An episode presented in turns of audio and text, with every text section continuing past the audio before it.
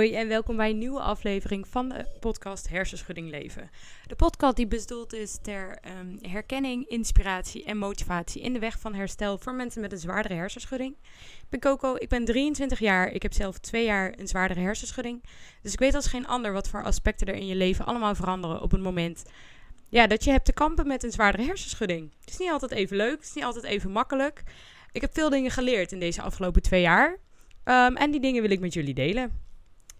Um, nou, dan wil ik eerst nog even terug naar de soort van algemene administratie. Op het moment dat je mij wil bereiken, um, iets wil vertellen over de aflevering, iets wil vertellen over wat je hebt meegemaakt. Um, dat kan allemaal, dat kan via Instagram. Ik heb daar een account, dat heet Hersenschudding Leven. En daarop kun je mij gewoon bereiken. Je kunt mij daar van alles vertellen, vind ik super leuk. Geef me ook feedback daarover, daar leer ik alleen maar meer van. Vind ik ook helemaal top. Dus doe dat vooral. Dus dat even de administratie. um, nou, dan ga ik even bijpraten. Want jullie zullen wel merken, deze aflevering komt online op zondag. Um, ik vond het wat fijner om het in het weekend te doen, omdat ik door de week school heb. Dus dan heb ik iets meer rust om te kijken wanneer ik de aflevering maak en opneem en uh, voorbereid. Want er zit wat meer werk bij dan alleen maar even praten in de microfoon. Um, dus uh, daarom is het verplaatst naar zondag. Dit is nu de tweede keer dat hij op zondag uh, online komt. Ja, en voor mij is dat heel speciaal, want het is voor mij nu donderdag. Dus hij is voor mij nog nu, uh, um, ja, nu nog in de maak. Want dit weekend is carnavalweekend. Nou, helemaal top, want ik heb dan net mijn tweede week school erop zitten. Nou, ik vond het weer super leuk. Ik heb morgen nog één dag les. Um, daarvoor had ik ook huiswerk. Nou, dat was helemaal nieuw. En het was fotografiehuiswerk. Vond ik echt super leuk, want ik hou echt heel erg van fotograferen. Dus deze week kon ik mijn creativiteit op heel veel verschillende manieren weer uiten. En ik had daardoor ook weer echt gewoon ideeën voor de podcast. En ik merk dat als ik veel met creativiteit bezig ben en um, ik zet me er open voor en ik ben er rustig mee bezig of zo, dan stroomt het meer of zo. Nou ja, helemaal perfect. Dus uh, ik vind het helemaal hartstikke leuk. En ik heb gisteren ook een webinar gevolgd. Um, dat is een soort van online les of zo. Training, vragenuurtje. Weet niet precies wat het is. Maar dit heb ik gevolgd van Het Fitte Brein. Um, ik zag dat op Instagram voorbij komen. Het ging over voeding voor gezonde hersenen. Vond ik best wel interessant. Um, er zaten ook wel wat dingen in die ik wat minder interessant vond. Of waarvan ik vond dat ze het misschien wat anders hadden kunnen doen. Maar dat is feedback die ik voor hun ga achterlaten. Maar ik vond het wel heel erg leuk. En ook heel toegankelijk, want ik kon het gewoon lekker doen in mijn eigen bed. En dat was helemaal chill. Um, ze zijn gratis terug te lezen of terug te kijken. Dus ik zou zeggen, ga dat lekker doen. Yo. Ik weet niet wat er buiten aan de hand is. Maar het regent echt heel hard. Ik weet niet of jullie dit meekrijgen, maar wow, oké. Ja, ik ben even helemaal afgeleid. Volgens mij hagelt, stormt en alles het. Ik had dat niet zozeer verwacht vandaag. Maar goed, maakt niet uit. Uh, verder heb ik ook vandaag mijn carnavalsjurkje afgemaakt. Ik ga dit jaar als duivel en een vriendin van mij gaat dan als engel. En daardoor zijn we samen een leuk duo. Dus die heb ik vandaag helemaal met haar afgemaakt. Super leuk. Jeetje, deze regen is echt niet oké hoor. Man, oké. Nou ja, maakt niet uit. Ik zal bij de les blijven. maar sowieso, die webinar is volgens mij online nog terug te kijken. Um, dus uh, dat is sowieso ook nog wel leuk. En ja, mijn carnavalspakjes dus nu af, wat ik dus net zei. Um, ik wilde het deze week gaan hebben over um, de externe begeleiding die ik heb gehad. Afgelopen uh, twee jaar eigenlijk. En dan bedoel ik extern als in professionele begeleiding. Uh, mensen die in een bepaald vakgebied zitten en dan dingetjes voor mij iets kunnen betekenen. Dus niet zozeer vrienden of familie, maar echt um, de wat meer professionelere kant op. Dus daar wil ik het met jullie over hebben. En um, ik wil een paar dingen aan bod brengen die ik heb gedaan. Er zijn natuurlijk veel meer mogelijkheden. Um, ik zou zeggen, ga je ook zeker nog meer informeren in wat er allemaal mogelijk is. Want ik weet lang niet alles en wist ik maar alles. Wist ik ook maar wat voor mogelijkheden er allemaal nog meer waren. Want dat zou echt super fijn zijn. Um, maar ik ga in ieder geval wat dingen bespreken. Sommige dingen waren voor mij heel fijn. Sommige dingen hebben voor mij absoluut niet gewerkt. Um, maar dat is enkel mijn ervaring. Dus doe ermee wat je wilt. Nou, de eerste professionele externe hulp die ik heb gehad is de huisarts. Ja, dat was ik vaak. Heel vaak. Ehm, ik heb het vast ook wel in meerdere afleveringen al verteld. Ik was echt vaak bij de huisarts omdat ik gewoon zelf niet zo goed wist wat er aan de hand was. Maar zodra ik ook een beetje wist wat er aan de hand was, wist ik het toch weer niet. En wist ik niet hoe heftig het was. Wist ik niet wat voor richtlijnen er waren qua herstel. Dus vond ik het heel fijn als iemand mij iets zou kunnen vertellen van. ehm, ja, van controle eigenlijk was het meer. Ik wilde zeggen van wat ik kan doen en wat ik niet kan doen. Maar eigenlijk had ik heel graag wat controle gehad. Ehm, omdat ik merk dat ik zelf de controle helemaal kwijt was. En ook niet wist hoe ik die terug kon krijgen. En ik wilde graag dat mensen mij hierin eh, konden begeleiden en konden helpen eh, om te herstellen. Nou ben ik in het begin, begin veel bij de huisarts geweest. Ehm, en die liet ik dan meedenken. En nou, toen kwam ik uiteindelijk ook bij een neuroloog uit. Nou, die heeft ook naar mijn, eh, ehm, hoe heet dat? Functies gekeken van je motoriek en zo. Nou, was allemaal prima. Dus ja, dat is hartstikke fijn. Maar dan houdt de hulp soort van op of zo. Dus nou ja, ik weer overleggen met mijn moeder. Die heeft veel met me meegedacht. En die zei toen van, nou ja, bij de huisarts hebben ze ook altijd een praktijkondersteuner. Misschien vind je dat wel fijn. Dat je een soort van één keer per week een soort standaard hulp hebt. Ehm, met wie je dan zou kunnen praten over wat je meemaakt, wat je denkt. Ehm, dus mijn volgende externe hulp was de praktijkondersteuner. En dat was iemand die dan vanuit meerdere vlakken met mij mee zou kunnen kijken. Ehm, en op dat moment liep ik ook nog bij een coach voor een bepaalde begeleiding. Dat had niks met mijn hersenschudding te maken. Eh, meer met wat karakteristieke stoornissen, als ik het zo. eh, ja, ik vind niet per se een stoornis, maar een, ka- een karakteristiek label, laat ik het zo zeggen. Ehm, maar uiteindelijk liep die coaching vast op het feit dat ik zo tegen mijn hersenschudding aanliep en daardoor niet meer mijn dagelijks functioneren kon doen, dat ook dat ophield. Waardoor ik eigenlijk al vrij snel een soort van, voor mijn idee, niemand meer had om op terug te vallen. Ehm, en dat vond ik wel lastig, want ik zou heel graag begeleiding willen. Zeker in het begin. Omdat je gewoon niet zo goed weet hoe en wat. Ehm, en het is fijn als iemand je dan bij de hand neemt en een soort van kan uitleggen wat normaal voor je is. Ehm, wat je juist wel kan doen, wat je juist beter niet kan doen, wat je beter kan vermijden. Ehm, omdat het zelf ontdekken is natuurlijk misschien wel beter, omdat je je lichaam dan beter leert kennen. Maar dat kost zoveel energie en het is denk ik onnodig om zo vaak tegen de lamp aan te lopen. Ehm, en dat zou ik ook niemand gunnen. Dus nou ja, oké. Maar die praktijkondersteuner was een ehm, wat oudere vrouw. Niks tegen haar. Ik vond haar super aardig. Maar het klikte niet. En ehm, dat gaf voor mij niet de begeleiding die ik zou zoeken. Dus nou ja, dat hield vrij snel op. Ja, en dan? Ja, ik vond het best wel moeilijk. Uiteindelijk kwam mijn moeder met. ehm, ehm, ze zei: misschien moet je kijken naar alternatieve geneeswijzen. Om in ieder geval je lichaam soort van te helpen met het zichzelf herstellen. Omdat je lichaam heeft de kracht zichzelf te herstellen. Ehm, daar ben ik nu ook veel onderzoek naar aan het doen. Als in, ja, niet superveel trouwens, want dat kost me veel energie. Maar ik vind het wel heel interessant. Dus als er podcasts over zijn, dan luister ik ze. En er zijn ook wat boeken, weet ik, die wil ik ook nog gaan lezen. Ik heb een challenge van één keer per maand eh, wil ik een boek uitlezen. In eh 2020 ben ik mee begonnen per februari. Dus op zich telt januari dan niet mee. Ehm, en ik heb mijn eerste boek bijna uit. Daarna heb ik nog een roman liggen. En daarna wil ik kijken of ik wat zelf. ehm, of ik wat boeken ter informatie over het zelfherstellende lichaam kan lezen. Maar goed, dat vond ik ook sowieso wel interessant. Maar eh, mijn moeder zei ja, misschien is het eh, slim om daar eens naar te kijken. En toen kwam ik uiteindelijk uit bij craniosacraaltherapie. Ehm ja, moeilijke naam, een moeilijke therapie. Laat ik het zo zeggen. Um, Craniosacraaltherapie houdt in, eh is een therapie heel erg gericht op het herstellend vermogen van het eigen lichaam. En dat doen ze door middel van hele kleine aanrakingen en hele subtiele bewegingen. Eh, en daarmee wordt het bindweefsels, bindweefsel geholpen om weer op gang te gaan. Nou, ik zou heel even mijn ervaring hiervan vertellen. Dat maakt het misschien wat duidelijker. Ehm, ik ben best wel een nuchter persoon. En ik geloof niet snel in eh, zweverige dingen. Dus ik dacht ook, ik ga niet iets doen wat heel zweverig is. En eh, ik dacht, ik ga dit gewoon een keer proberen. En als het niks is, dan... Oh, gaapje. Dan hoor ik het wel weer. Of dan merk ik het wel weer.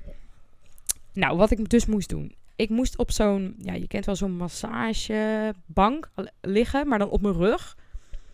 En er ging er een, um, een dekentje om mij heen, zodat ik het niet koud zou krijgen. En het was eigenlijk de bedoeling dat je een uur lang, was het geloof ik, het is echt alweer anderhalf jaar geleden waar ik het nou over heb, dat je een uur lang op je rug gaat liggen.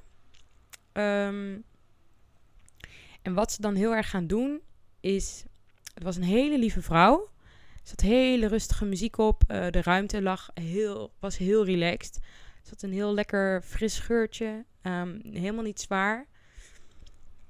Het was echt gewoon een soort van zen iets. En ja, ik ging daar dan liggen en dan ging ze eerst een beetje vertellen wat het was.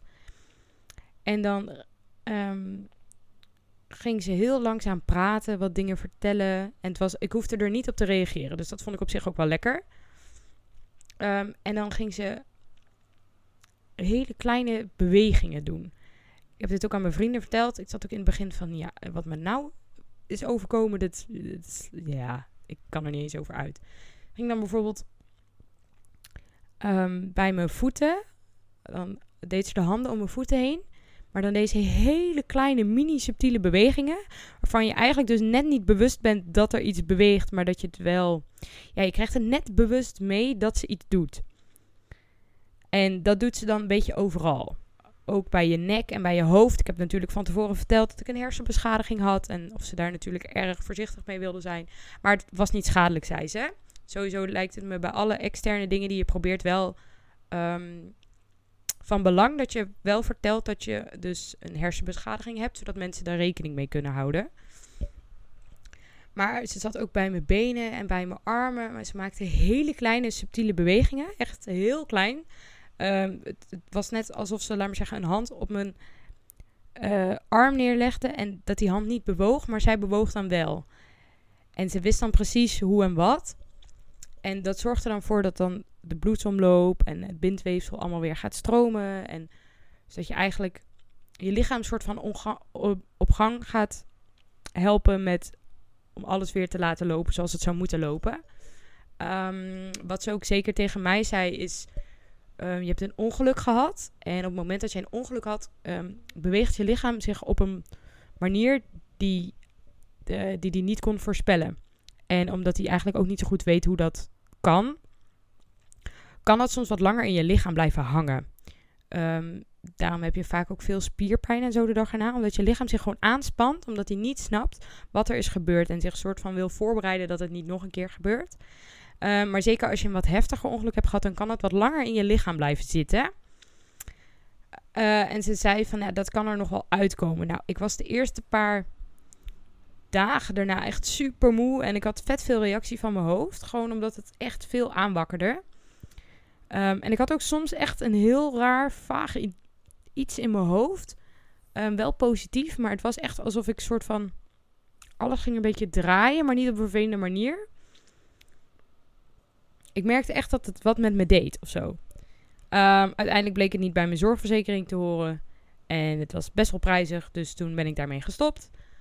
Ook omdat ik uh, dacht van, nou ja, ik denk wel dat dit positief is, maar ik denk niet dat dit voor mij een wondermiddel is en niet mij beter gaat maken. En dat is op dat moment iets crucialer. Kijk, alle kleine dingen zijn meegenomen, maar je kunt niet honderd kleine dingen gaan doen, want dat kost gewoon veel te veel geld.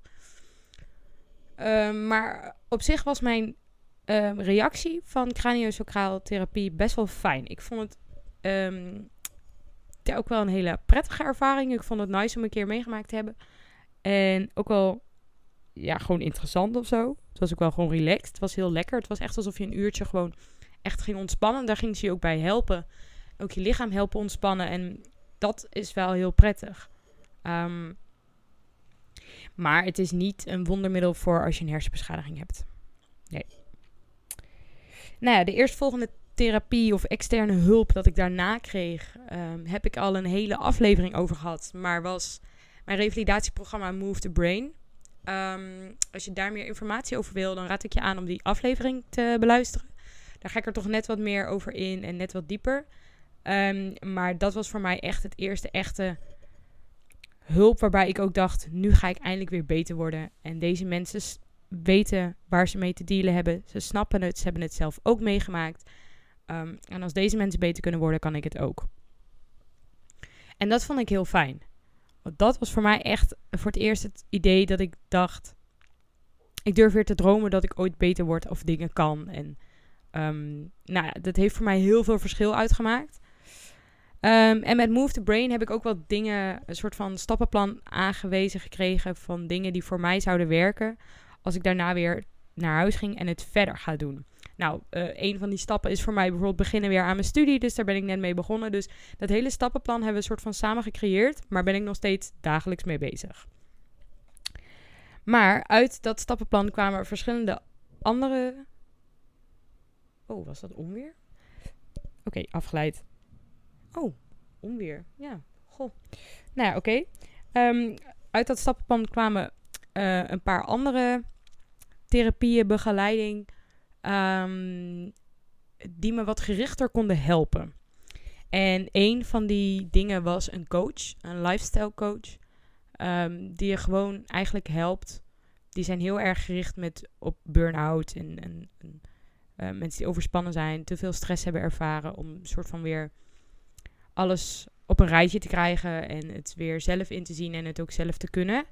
Um, maar voor mij was dat veel toegevoegde waarde, omdat ik een soort van stappenplan mee had gekregen. Maar ik wist niet precies hoe ik zou moeten beginnen. Um, en hoe ik het eigen moest maken in mijn eigen leven. En hoe ik het, dat het makkelijkst kon toepassen. En het is fijn als iemand je daarbij helpt. En um, ook wat gerichtere kennis heeft over bijvoorbeeld stress en dat soort dingen. Dus dat vond ik heel fijn. ik heb mijn coach denk ik uh, een halfjaartje gezien. Ik ben er onlangs mee gestopt, in december of zo. Maar ik heb daar wel veel baat bij gehad. Ik vond het heel fijn. We maakten met haar doelen, um, dingen waar ik me op wilde richten. En gingen daar elke week iets specifieker op in en ook reflecteren, waardoor je echt um, met die doelen bezig bent. En ik merk toch dat zeker als je dan ook met zo'n coach daarover praat, het geeft een toch dan een soort van stok achter de deur of zo. Om er dan ook wat, echt wat meer en dieper op in te gaan. En ook om een soort van een beetje ja, een soort bij te praten van hoe ging de week en waar liep je tegenaan. En dat vond ik ook wel heel prettig. Omdat het ook dan. Ik wil niet alles met vrienden en familie doen, omdat ik ook vaak van vrienden het soort van niet aanneem. Omdat ik zoiets heb, ja, maar ik heb voor mijn idee meer kennis dan jij. Dus over bepaalde dingen. Dus dan neem ik dingen minder snel aan. Ook al zijn ze goed bedoeld. Um, en als het dan een extern persoon is, dan neem ik dingen weer sneller aan. Dus dat werkt voor mij heel goed. Um, een ander ding waar ik toen mee gestart ben was haptotherapie. Nou, uh, weet je nog dat subtiele, die subtiele aanrakingen waar ik het net over had bij craniosacraal? Bij haptotherapie gaat het helemaal anders. Uh, dus haptotherapie is een therapie waarbij de behandeling heel erg richt op aanraking. Um, om weer in contact te komen met je gevoel. En hierdoor kunnen blokkades weer voelbaar worden en verwerkt worden. En hoe dat dan gaat is, nou, je gaat weer op zo'n massagebank liggen. Op je rug en op je buik. Ik heb allebei uh, gedaan. Ik denk dat ik dit drie of vier keer heb gedaan. Um, en dit is echt, nou ja, ik zou het geen subtiele aanraking noemen. Um, om even voor te stellen, je gaat daar liggen in je ondergoed. Dat wist ik ook van tevoren niet, dus dat was een beetje een soort van shock. Uh, maar je gaat daar liggen in je ondergoed en dan gaat de therapeut je aanraken. Um, niet op een rare manier. Zeker niet um, heel therapeutisch. En hij weet precies hoe en wat. Het is een soort van fysiotherapeut. Ja, ik denk dat het een mix is van craniosacraal en fysiotherapie. Als in een fysiotherapeut raakt je ook aan en het um, voelt waar er iets zit en gaat dan daarmee aan de slag. En craniosacraal is heel erg dat herstellend vermogen van je lichaam opzoeken. Uh, ik, ja, dit vind ik daar echt een goede soort van combinatie in. Um, ik kreeg dan bijvoorbeeld een hand op mijn rug. En dan kreeg ik de vraag, nou, wat voel je? Nou ja, mijn eerste reactie was, uh, ja, niks. Ja, je hand, maar verder niks speciaals. En toen kreeg ik de reactie, ja, maar je voelt mijn hand. Is mijn hand warm? Is mijn hand koud? Is mijn hand zacht? Is die um, ruw? Um, voelen mijn vingers anders? Uh, heb ik eelt? Heb ik een ring om, van dat soort dingen. Ehm, nou ja, dan ging ik daar een beetje op reageren. En dan ging hij met zijn handen ging hij over mijn rug heen en over mijn benen heen. En ook af en toe wat bewegingen maken. Ehm, die ja, soort van je lichaam weer aanzetten.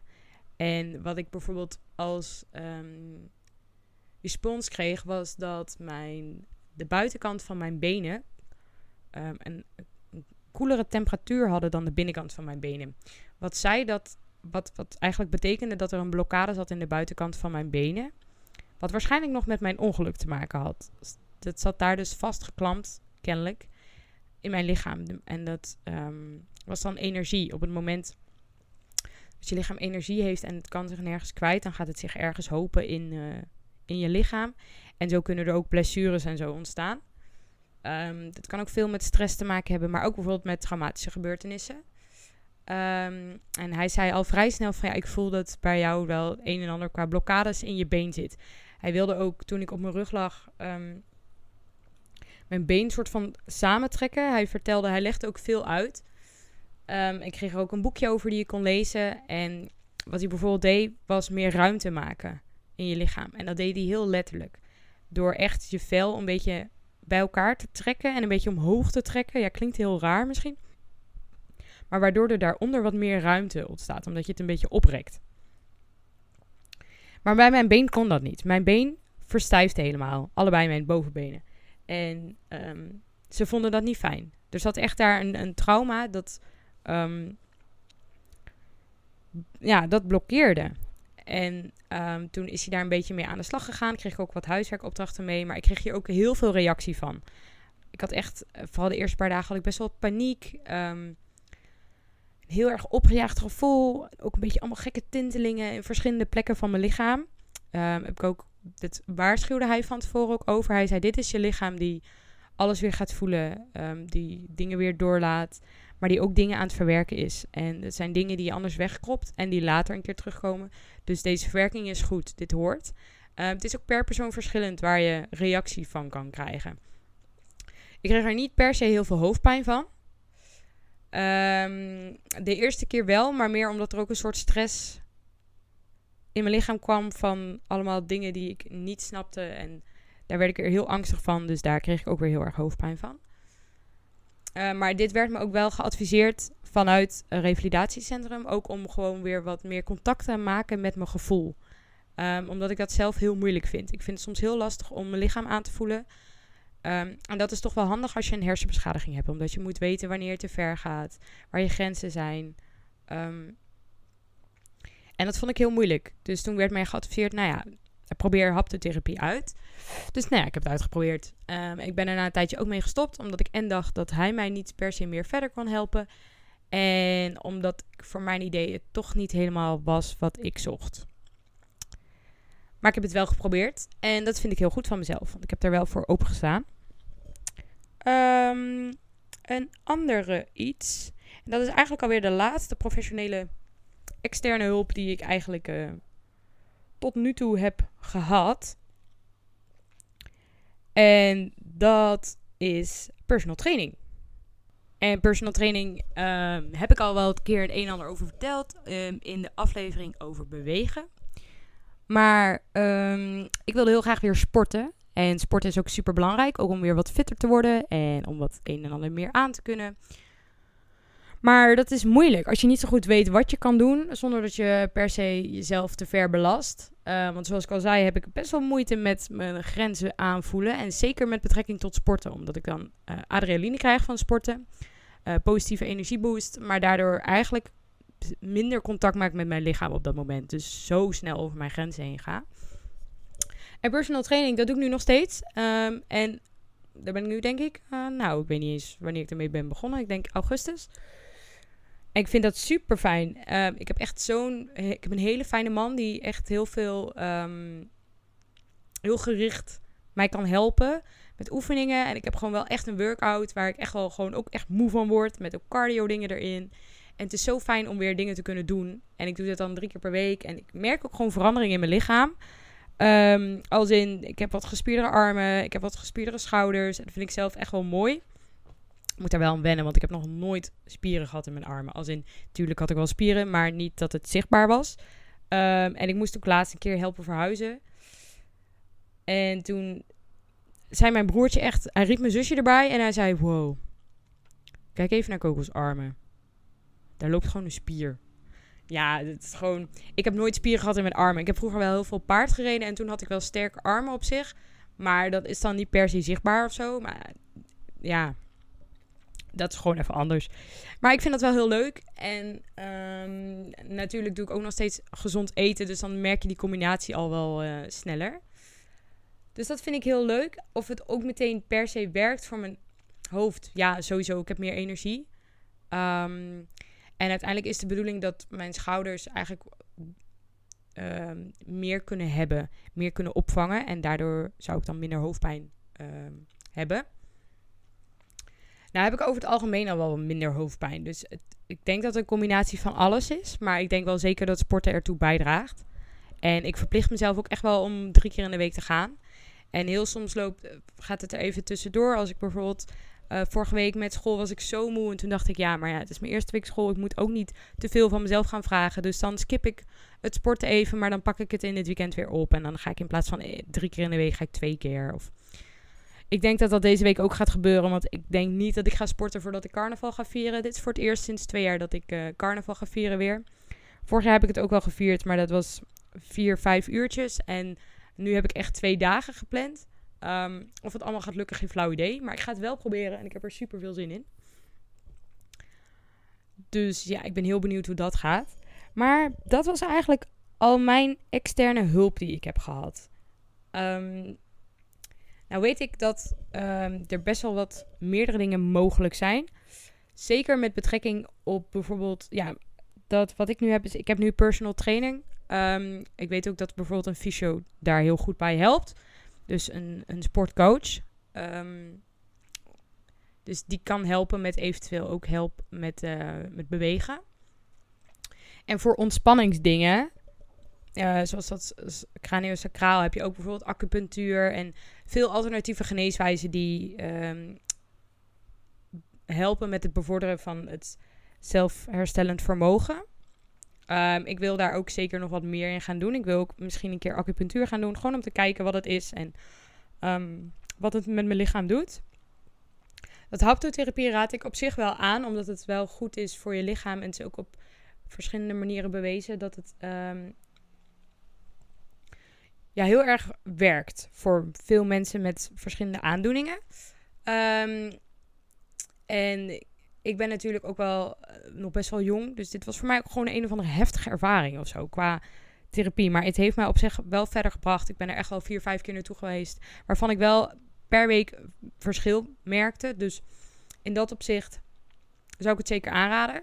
Um, maar het is wel even gek. En volgens mij is er ook een alternatief die wat subtieler is en wat minder zweverig of zo. Niet dat het heel zweverig was, maar die toch nog net wat meer op de nuchtere kant zit. Maar dat weet ik niet meer wat dat precies was.